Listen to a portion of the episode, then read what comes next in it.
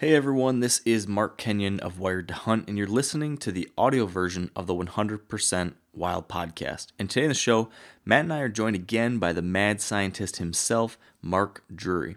And the topic today is related to a listener submitted question about patterning bucks. And the information covered in this one really is pretty darn awesome. And Mark even uses the story of the 217 inch buck he just killed last week to illustrate some of these concepts. So you're not going to want to miss this one. That said, let's get right into this interview. Hey everyone, welcome to another episode of the 100% Wild Podcast. I'm Mark Kenyon of Wired to Hunt. With me is Matt Drury, and today we have a special guest with us again back on the show, Mark Drury. How are you guys? Good. Doing well. Can't complain. You know, you say special guest, but when he's killing 217 inch deer, you gotta have the guy on, right? That's the truth. Congratulations, Mark. Hey, thanks. I appreciate that very much. It was a fun day. Oh my gosh, I can't. I cannot imagine between. You know, I remember. It's funny. So many of us, you know, follow your hunts through all the various things you guys do across media. So last year was so exciting to see you kill Bucktober, this your first 200 inch buck, and then when I saw this happen, I just I, my excitement got lost now because now you're just spoiled. that's that's incredible. That's really incredible. I, I'm excited to hear about the story, which I think we are going to talk about today, right, Matt? Yeah, absolutely. We um, we got a couple cool things regarding the story. Of course, Mark went live on Facebook uh, after the recovery, and um, you've gone live again, kind of sharing some of the video and the pictures that you've captured uh, regarding that buck. And over on the YouTube page where this podcast airs, we've uh, put up a kind of a watch party that Mark had at his house. We edited together. Um, you know, that night, you know, Mark had a bunch of people come up to his house and check the vi- you know, watch the video, and Mark kind of goes through the story. And so we edited that together and put it up on DoD TV here on the Drury Outdoors uh, YouTube channel. So we just put that up last night, actually. So it's it's pretty cool. So we're definitely diving into all things danger.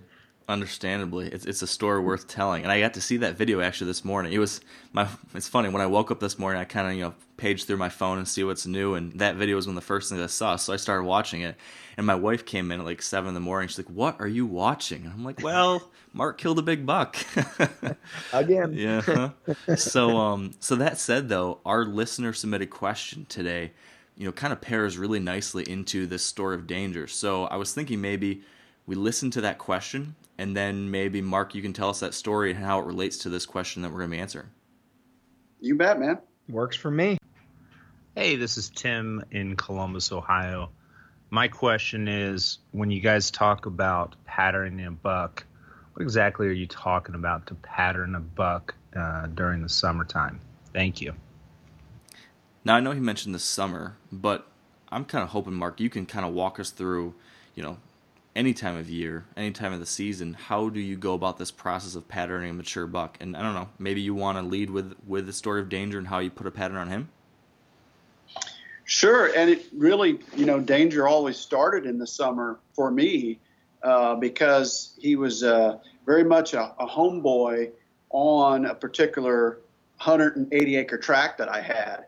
I literally lived there from when I first put the cameras out in mid July all the way up through October the 15th through the 20th. It varied year to year. From the time he was two and a half, three and a half, four and a half, I had hundreds of pictures of him. And uh, so, in answer to Tim's question, it's about um, the information that you garner from your pictures when we talk about patterning a buck. In other words, we're trying to look for tendencies that that buck gives you through the pictures that you're taking of him.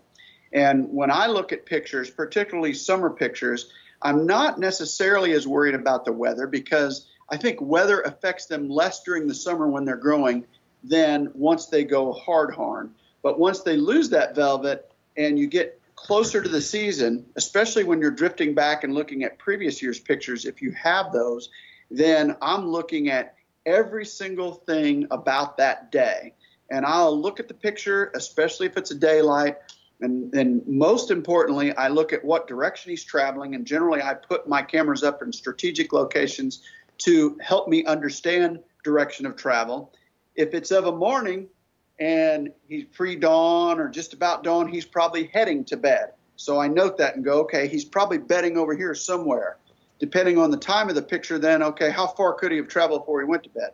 If it's of an evening, he's probably coming out of his bed going towards food. So be mindful of what the time of the day that the camera took the picture.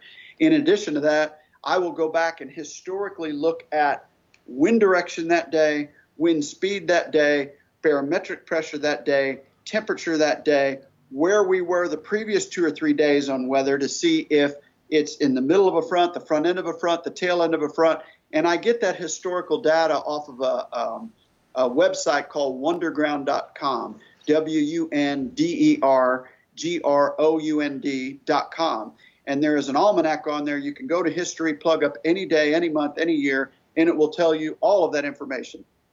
So I find this information very helpful to see what triggers make this particular deer move. And, and by and large, generally those triggers make most of the deer move. And in our case, or in the case of danger, most of the bucks that we generally hone in on, we're looking at what triggers a mature deer to move. Uh, year and a half, two and a half, three and a half are just a little bit different.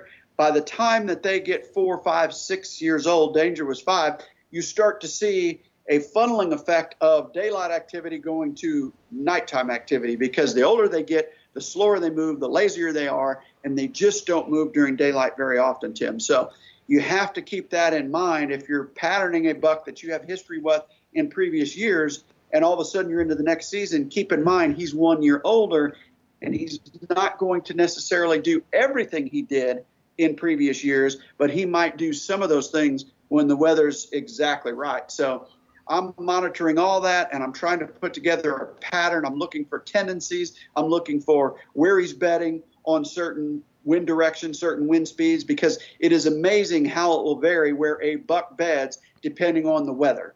And that's one of the things that I, I look closest at. You know, granted, you got a daylight picture of him, but what beds he choosing that day or what food source he choosing that day? Well, what was the weather doing that day and how fast was that wind blowing?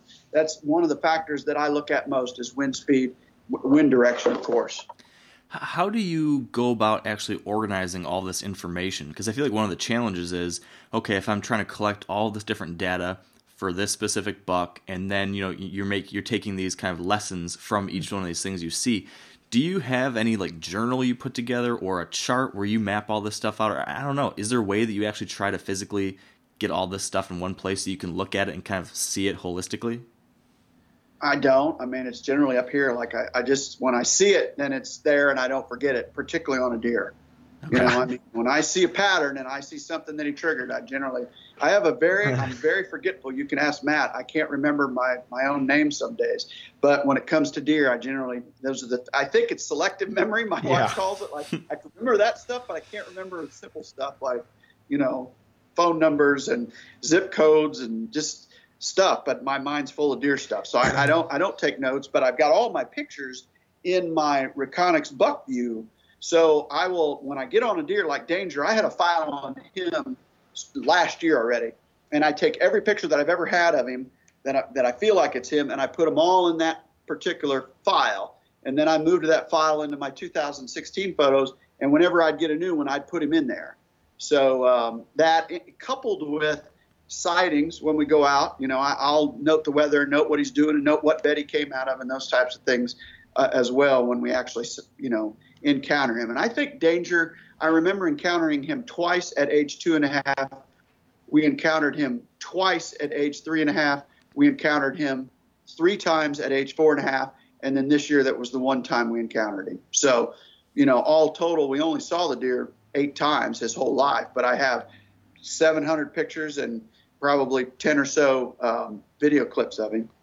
It's amazing because, like, well, we talked about it off air. We were talking about a deer that, that I was chasing or am chasing, and I can't retain that information like you can. I have to look at it, sit like sit it in front of me and actually look at it. And Mark Kenyon, are you kind of the same way? I, I feel like you may be. Yeah, it has to be in front of me. yeah, I, I try to either use, you know, like we talked about, I've been using this one online tool called Deer Lab, or I just have a journal. Like right now, I'm hunting this buck Holyfield, and so I've got all my photos uploaded online that I use to analyze, but then also for my sightings, I just have sort of a journal where to to to Mark's point, I just have every time I've ever seen him, what the wind direction was, what the weather, weather conditions were, where I think he was coming from and going to, um, and any other information like that. So now I've got a full page of, I've got like, I don't know, 15, 20 sightings of this buck now. And at least I can look at it there versus trying to think back on every single one because I, I'm not, I'm not as good as Mark. I can't keep it all in my head. Mark, you mentioned that you you know you're looking at where they're changing like where they're sleeping at where their bedrooms at. Do you think that i mean does that happen a lot where the deer are changing where they go to bed? Because i always like at my lease i always feel like they're in the one area you know i don't have a lot of timber so i feel like they're they're all bedded right here in this timber. But i wouldn't have necessarily thought they'd move depending on what the weather was doing. Do you find they yeah, move they a lot? They positively will. You know your lease is probably smaller. I'm looking at you know a couple thousand acres uh, if you took all the ground up here. But specifically where he lived, he lived on 100 acre, 180 or so. Most that's where I got his pictures the most. And then he actually moved on me when when when we killed him. But on that 180, he would vary where he bedded. You hmm. know, just based on time of the year, wind speed, wind direction, all that stuff. It, it's it's yeah, they definitely bed in different places. So. Um, you, you got to kind of be mindful of that. Hmm. So, so Mark, what was the pattern that you discovered that you ended up using to move in on him and kill him, or what was that tendency or something? Where he was bedding on those cold fronts, like I, I was only getting him about four or five times oh throughout the well from September 21st through the day I killed him. I only had him like six or seven times, but every one of those was going into this um, 15, 20 acre patch of brush that um, I've always overlooked. I just never paid attention to it. Um, it was it, when we set the blind up, and you guys are going to go, that's impossible. But when we set the blind up, I, I, made the statement to Wade. I go, this is the first time I've owned this farm 10 years, and this is the first time I've ever been inside this this this patch of brush. I just don't go there because it's it's in a situation that I'm constantly passing it by. It's one of those places you just overlook, and I'm going to the heart of the farm and going where I've had the best luck in years past, and I've just never hunted there. And um, but when we set that blind up, it was the first time I'd ever been there in my in the 10 years that I'd owned that particular track. So I kept getting him. I got him coming from the south, heading north into that patch, and you know, so it's a small patch, so I had to be careful about when I went around it I waited for a south wind. I went and put a camera on the other end of it, two of them, and then waited for a south wind again. I, I, you know, four or five days later, and there were days where I was catching him on the south end coming in that he never went out that north end, at least based on what I could tell. And I had him going the other way in the evening a couple times, and I'm like, he's he's bedding in here right after these cold fronts. So that next cold front, you know, well, first of all, during the warm front, I didn't have a stand in there, and the trees were all about as big around as my my ankle. So we had to we actually built a platform on skids so that we could put the blind on it further away from him. Then we put a muddy bull on it. We drug it in with the tractor, and I drug it into this grass patch and backed it into these trees. Well, in the trees you can't see anywhere; it's so thick. The grass patch was six foot tall, so we mowed out an area that encompassed two or three trails that was going from cedar thicket to cedar thicket. And I thought, if he's going to cross through here, this way we can see him. So we mowed that down so we had a sight line. And behind the blind, we cut for two hours just to give us a sight line out to about 50 yards. And then we cut some upper limbs so I could see out into this big bottom field.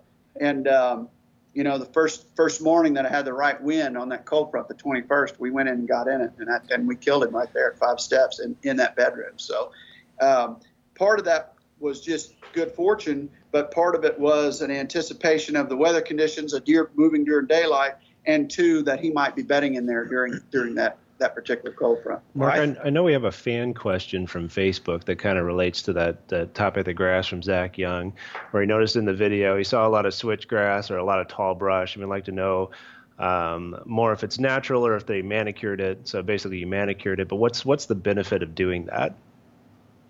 Well, the brush is natural. You know, I, I always say you just can't create that. Mother Nature's the best at growing deer beds, and it always um, it always hurts me when I when I see a farmer dozing out a fence row or dozing out a, a brush patch because there goes another bedroom. But those deer use those bedrooms. But the grass we actually planted there.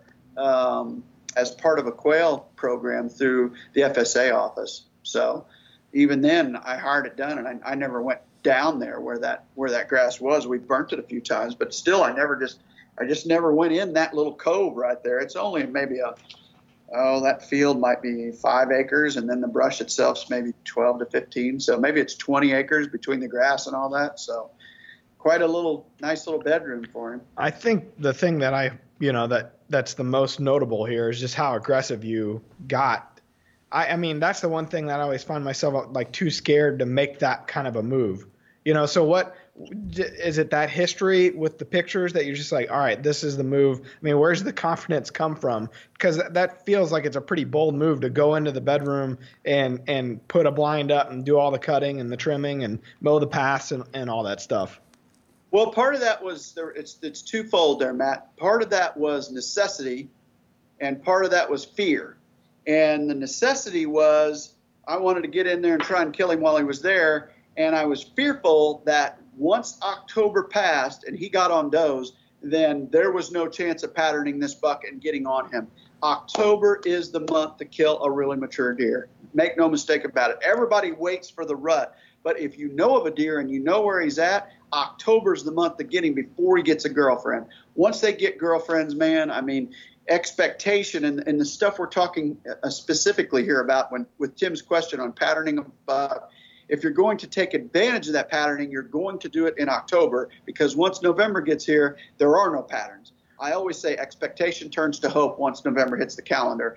And as much as we analyze and the way we do our food plots, the way we hunt, we are much better when we can expect to kill a deer than when we hope to kill a deer. You know, I mean, I, I just I felt like I had to get him killed during October because once the rut came, history showed that he went MIA every year from middle of October through late November. You know, through about Thanksgiving. Once he got back on the food, he'd come back to that home range. Now, that being said, he might he might have just went to that rut range earlier this year because I lost him in his normal range September the second, and just out of a hunch, I caught him over there where I killed him, which is three quarter of a mile three quarter of a mile away. So that might have been his rut range. Maybe I was on it. I don't know, but I caught him over there, and I was like, "Well, you're here. I'm going to crash in on you." And frankly, I didn't care if I spooked him because I deep down inside, I was so ready for him where he always lived because I had so much history. I'm like, if I bump him out of here, hopefully he goes back to where I, I have my plan laid out. Man, I've been dreaming of this plan that we laid out with food plot stands, access. We changed everything on that farm for that one specific deer, and he left it September 1st. so you know, go figure. You, you feel like you have a pattern, and then they throw you a curveball. But that's the mystique of hunting white-tailed deer. Mark Kenyon, are you sitting here thinking what I'm thinking? Like in your situation with Holyfield and my situation with. Hook, I'm thinking I'm about to miss out on this pattern that I finally figured out here. That's exactly what I'm thinking about, and it's it's challenging because I've definitely been I, I've kind of been thinking about the same thing. Like I'm running out of time, and so I've been hitting it hard this week, and I've had three close encounters with Holyfield. I've hunted four times. I've seen him three of those four times, and I just because of property lines, I just can't get into there where I really need to be to get an arrow in him. And now I'm just kind of hoping that he makes a mistake and fouls a doe. The interesting thing is that I already have every single night, I've every time I've seen him. I saw him Monday night, Tuesday morning, Tuesday night, Thursday night. Every time I've seen him, he's been chasing does. So he's already running them around over here. So I don't know if that's gonna change things up even more. So it's a challenge, but checking it's he's checking does. Well, he's checking, but I mean, he's literally running around open fields, chasing a single doe all over that's the place. They, that's that's how they check them. and that's what they're doing. Like he, they're they're ready. Like the bucks right now are ready to explode, and because of that, that testosterone reaches a peak. The does aren't in yet, but the Bucks do what they normally do, and they're going to check them, and that's how they check them. They'll run after them and check them and go through all their normal chasing and whatnot. But once they actually come in estrus, the chasing stuff stops, man. They stop checking every doe.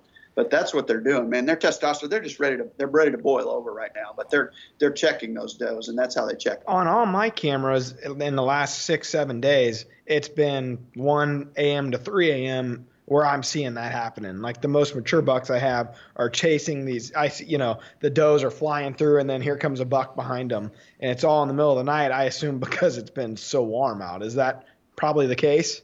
positively, and we're also, you know, in the dark of the moon phase. So that's my least favorite time of the calendar, the moon calendar, uh, is dark of the moon. I, I, see less daylight activity during that phase than I do the five to seven that precede and follow the full moon.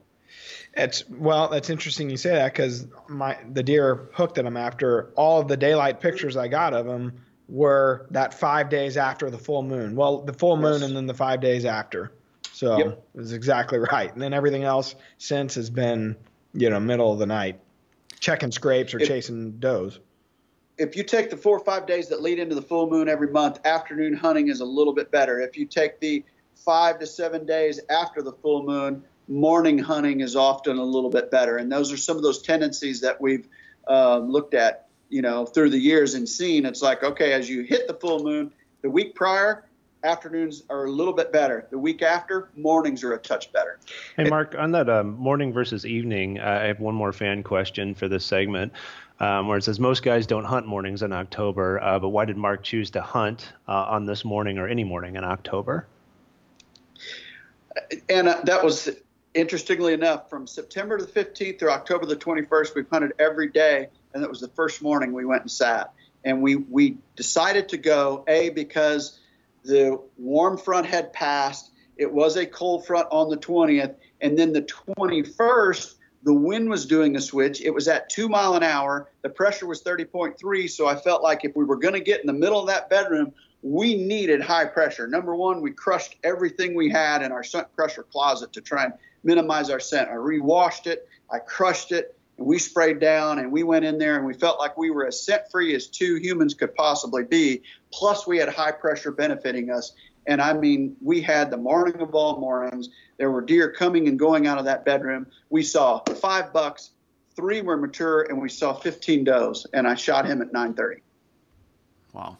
Plus, you were in a muddy scent proof. So you, I, how, how, when did you open the window in that blind?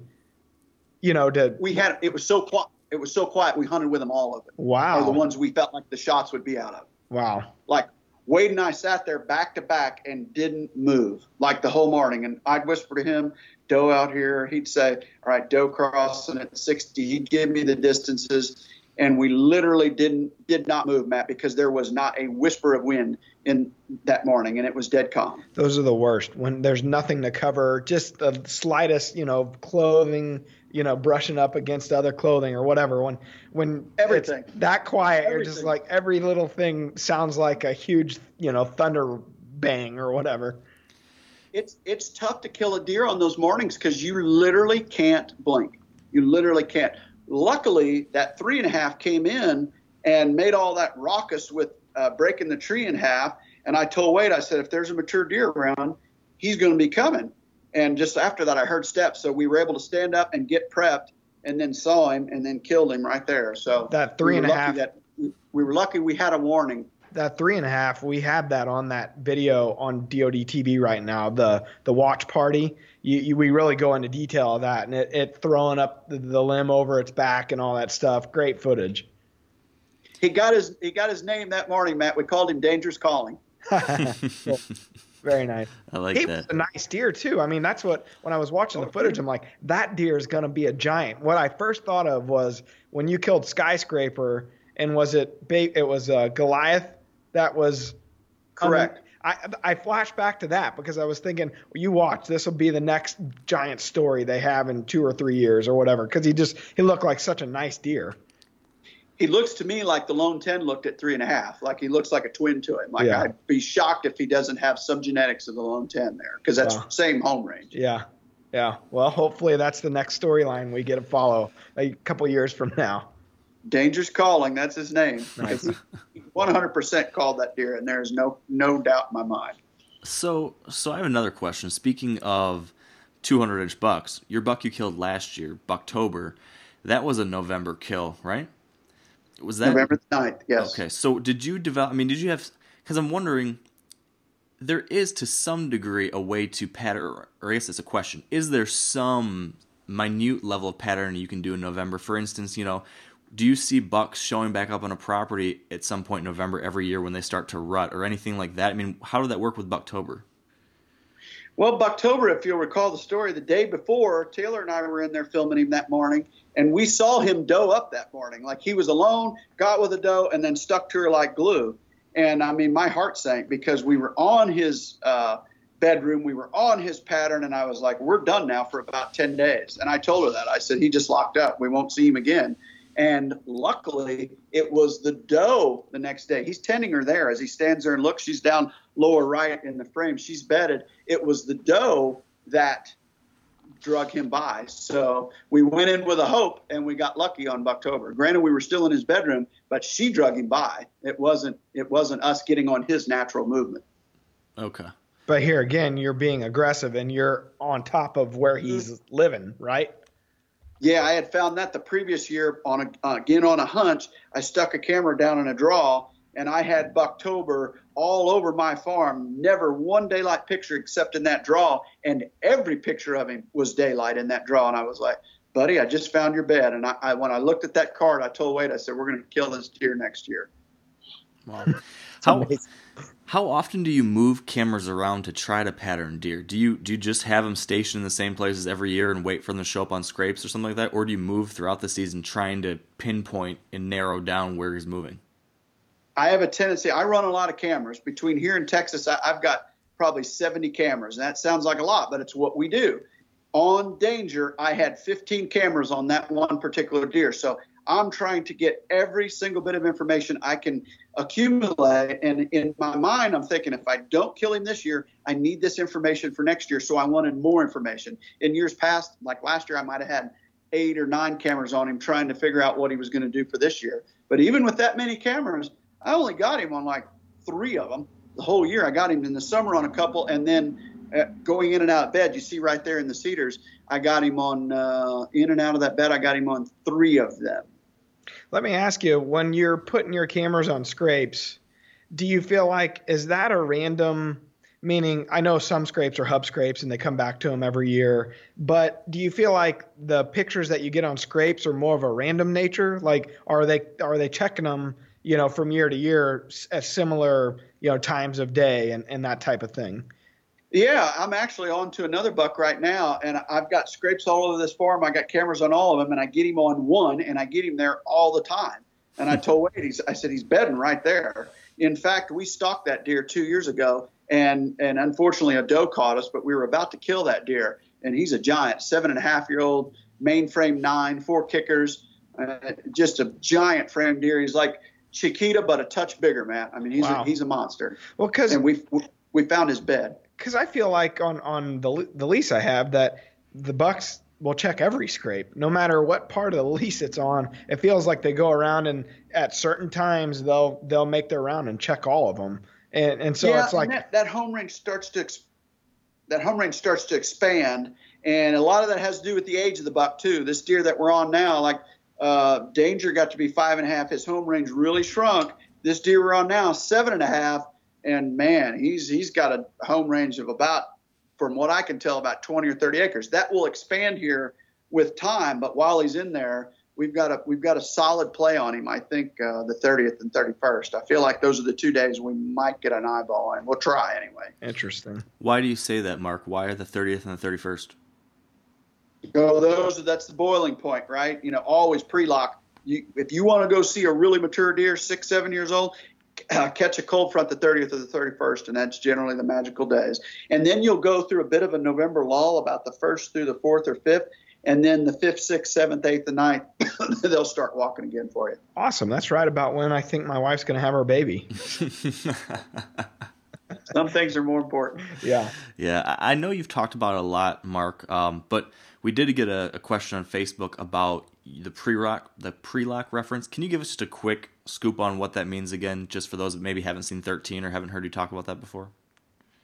Pre-lock to me is the, the boiling point of particularly the mature deer, and that's one of our tactics in that phase is to focus in on the maturest, uh, the biggest, most mature deer in the herd.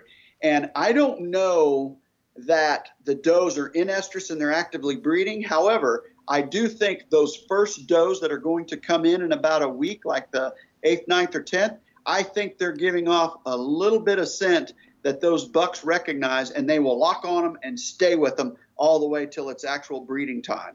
So, and I think the fact that you can focus in on those mature deer during this pre-lock phase is because they've already played this game.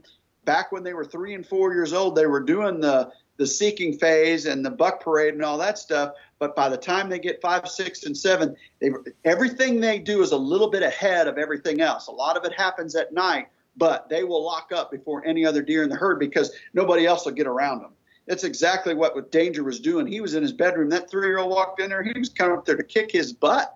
And that three year old left running away. He was scared to death. But that pre lock phase, 30th, 31st, you watch. We catch a little cold front, and I think we're getting one the 30th, there's going to be some mega giant shot in the Midwest. There always is. Those two days are just magical, and it's because those big bucks finally give it up during daylight, and there are very few days that they'll do that. So what on on that cold front on the 30th? What would you hone in on? You know, obviously you you in the morning. What would you hone in on compared to the evening set? You know, obviously morning time near their bedroom. I assume it more of a timber type of a sit. And on evening, well, are you on green or what? Well, here at daybreak, the wind is going to have speed to it. It's supposed to be 10 to 12 mile an hour, so we're we're very close to the front end of the front. So when I have wind speed of a morning, I have a tendency to try and slip in a little closer to the bed because I feel like I've got a little extra cover. And I suspect the movement will be at first light or shortly thereafter because you don't have that heavy high pressure frost that puts them down, which delays the movement. So I'm going to try and sneak in that bed. I'm going to go in earlier than normal, but I'm going to be sitting there when it's first light because I think they'll move because I have wind speed at daybreak. That evening, I still have wind speed, but it's starting to die off and there again, I, I may still sit that that bedroom. It depends what I see that morning. I, I may go to food, I may not. I mean, I, I don't I don't know. I want to see what the deer are doing by that time. But I know that morning with that wind speed, I'm going to sneak into that bedroom. Would you push the? Would you get aggressive enough to push a, or sit in the wrong wind direction on something like that, or no? Because not the wind speed so high. Not, okay. not with speed, because one thing about it, when you add speed to wind, that downwind direction is going to be tough to protect, even with the 30.1, which we're going to have. We'll crush everything and we'll minimize it, you know, but even with crushing it through scent crusher, throwing up an ozonics, you're only going to fool about 70%. And I, I don't want him to be the 30% we don't fool. Okay. Interesting. I can tell you. I can tell so, your wheels are turning, Matt. You're thinking about hook. yeah, yeah, for sure. I'm thinking this might be my last shot. uh huh. Are, are you guys are you guys doing this for the viewer, or is this selfishly for the two deer that you guys are? this is selfish. Yes. Hopefully, the viewer's just getting something out of it. yeah, we need all the help we can get, Mark. That's right. Couldn't we have just had a conference call with us three? Maybe that's after this. well, I don't know. Is there is there anything else, Mark, that we haven't covered when it comes to patterning mature bucks that, that we should talk about here? You know, the best way to pattern them is stay the heck away from them. That's one thing I, I didn't mention earlier is let your cameras do the work. Be smart about when you check them. And when you put a camera up, you better have a plan on how you're going to check it, on what wind and what weather condition. That's very, very important. You can't just go throw a camera and go check it whenever you want. Like each one of my cameras for danger were on the outskirts of where I felt like he was moving, and I would only go there on the appropriate wind and wind speed. I have a tendency not to sneak to a camera when, when wind doesn't have a speed to it. When it's windy, you can get by with murder. When it's calm, they hear you coming and they're out of there, man. Hey, speaking of that, are you. I'm assuming to some degree you maybe use a vehicle like an ATV or a side by side or truck to go in and check some of these cameras. Uh, would you say that that is a safer option than walking in there most of the time, even though they can hear it? They're not as it negatively influenced. Depends where it depends where it's at during the summer when you've got full foliage and full growth on all. I, I do a lot of my checking off the tractor because man, I can mow all day, 20 miles, check every camera, and I never see a deer all day because they they stay bedded tight. This time of the year, once you get in the fall and leaves come off, you got to be really careful about where those cameras are. And I'll check them on my way into a stand or a way out because I'm going by there anyway. Or I wait always 11, 12, 1 o'clock, middle of the day. Make sure they're bedded tight and have a good wind speed in your face when you go check it. Get it and get out. Okay. Good to know. Well, Matt, I think we've got our work cut out for us. Uh, we need to try to put this stuff into play in the next few days. Otherwise, we might be uh, kicking ourselves. so, Absolutely. We might be waiting until next year. Yeah, I know. Well, thank you, Mark, I'm for the those, advice. I'm one of those weird guys. I love September and October. I love December. I love November, and I absolutely, positively do not care for the rut. It is the toughest time, in my opinion, to kill a specific deer. You can go out and see a lot of deer, and, and you're liable to have a giant walk by that you didn't know of. But we are so into the chess match of trying to kill a particular deer. It gets tough once they get with those ladies, man. They get those girlfriends, and you just never know where they're going to go. I got lucky with Bucktober. I think it's kind of two different mentalities, right? So if you're a yep. weekend warrior or a guy that doesn't have a lot of time, the rut is your best chance to see something up on their feet and moving, right? But if you're if you have the time and you're really into that chess match and you know go hunting a lot, you're right. It's probably the patterning that you know gets you going more so than than the rut does. No question. No question. Yeah. Well, Good stuff. This was this was super helpful for us personally, and I think for a lot of people because I think a lot of I think more and more this type of hunting is gaining popularity where you're trying to target a specific buck, you're trying to put a pattern on them, figure out, like you just said, that whole chess match is becoming. I mean, I think if you experience it once, it's quickly addicting. You know, that whole process of trying to get to know these deer and, and try to find a way to intercept them. So, this is great stuff. We appreciate it, Mark. And uh, I think we should wrap this up real quick here, Matt. So, just the one update from me would be to submit your question online through wiredtohunt.com slash 100% wild. We're getting some really good questions in here. We're trying to answer as many as we can, so be sure to send that in and subscribe to the audio version of this podcast on iTunes, Stitcher, or any of those other places. And of course, you can follow along with my hunt for Holyfield and all that stuff on the website and our social media platforms too. And Matt, you've got some updates, I'm sure?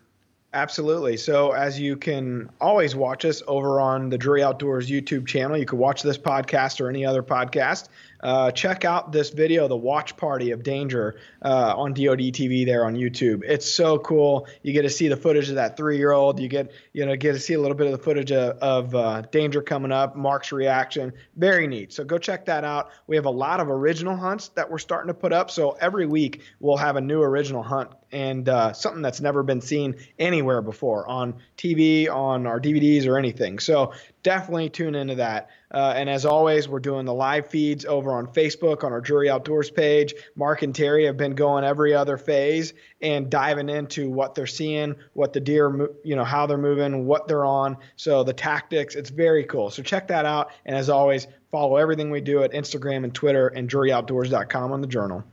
Awesome. Well, thanks everyone for listening and good luck out hunting. All right. Peace. Thanks, guys.